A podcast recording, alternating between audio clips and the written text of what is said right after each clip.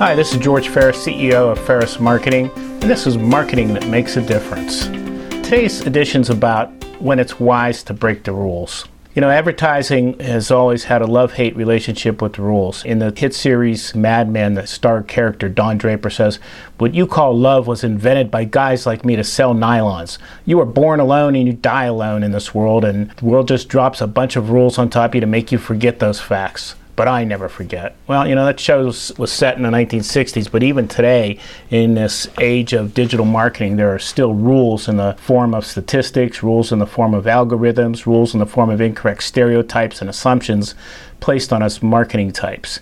And here's what I do with marketing rules. If the rules get in the way, I break them. If they get results, I'll follow them. Here are some examples of rules that you might be wise to break.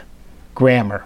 It's very common for well meaning folks to point out what they consider improper grammar. Someone took the library to task for a TV spot that I wrote, which suggests you bring your children to the library and bring books home. It should be take, the critic said.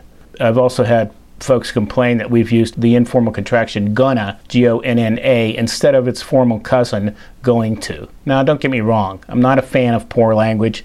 In fact, when someone says it happened on accident in a conversation, I wince and I can't help but remind them that things happen by accident and on purpose. That usually gets me a dirty look. But let's remember, advertising is at least partly an art. The library is full of books that have purposely misspelled words. Look at any Dr. Seuss book. If proper spelling and grammar were a requirement, libraries would need to throw out 80% of their books. Our obligation is to communicate to our audience in the best possible manner. That often means informal language may be okay. In fact, it might even be encouraged. And if that's breaking the rule, then I, I recommend you break it.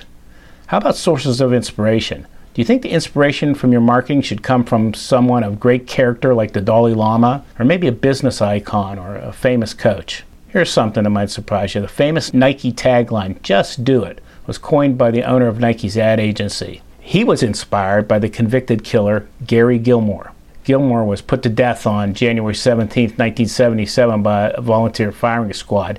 And when asked his last words, he replied, Let's do it. How about lifestyles?